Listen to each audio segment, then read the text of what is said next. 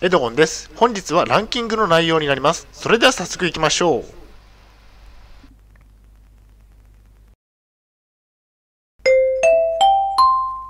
はい、H キャップチャンネルにようこそ。えー本日の内容ですが、障害者のおすすめの引っ越し先ランキングトップ5ということでお送りしたいと思います。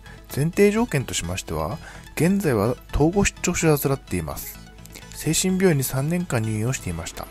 主観的なランキングですね。大変申し訳ないのですが、ポッドキャストの方は写真が見れないのでご了承ください。えーそれでは、障害者のおすすめの引っ越し先の第5位からですね。第5位は、え都外ですね。田舎に引っ越すと家賃が安いですね。1万円台の物件もあるので、えっ、と、費用的には、えっ、と、助かりますね。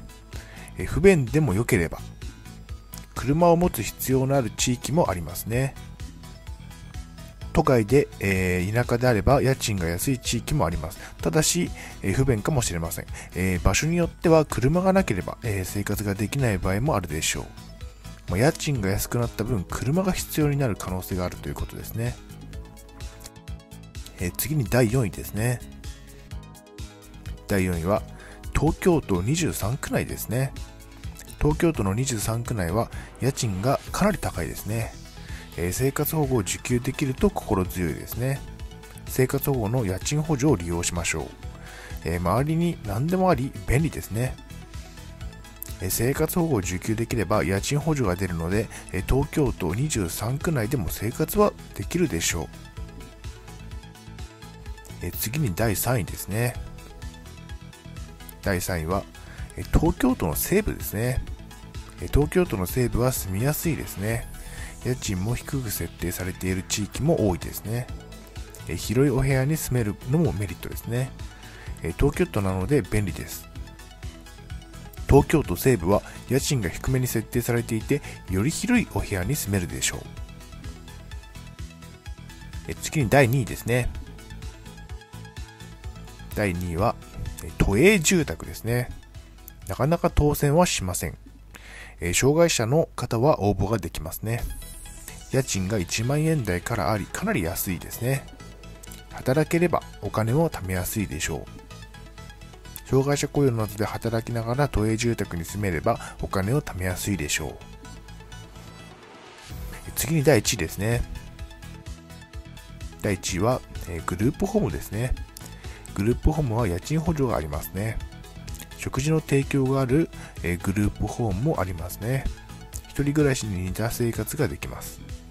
障害者の方が住むことができますね。障害者の方はグループホームに住むという選択肢もあります。一人暮らしの予行練習ができるのでおすすめですね。家賃補助があって安く住めます。それでは本日の行動プランに入っていきたいと思います。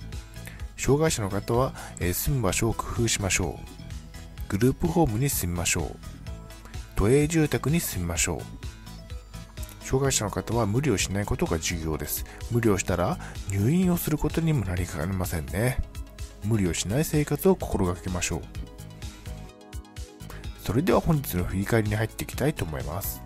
本日は障害者のおすすめの引っ越し先ランキングトップ5ということでお送りしました。第5位は都外。第4位は東京都23区内。第3位は東京都西部。第2位は都営住宅。第1位はグループホームでした。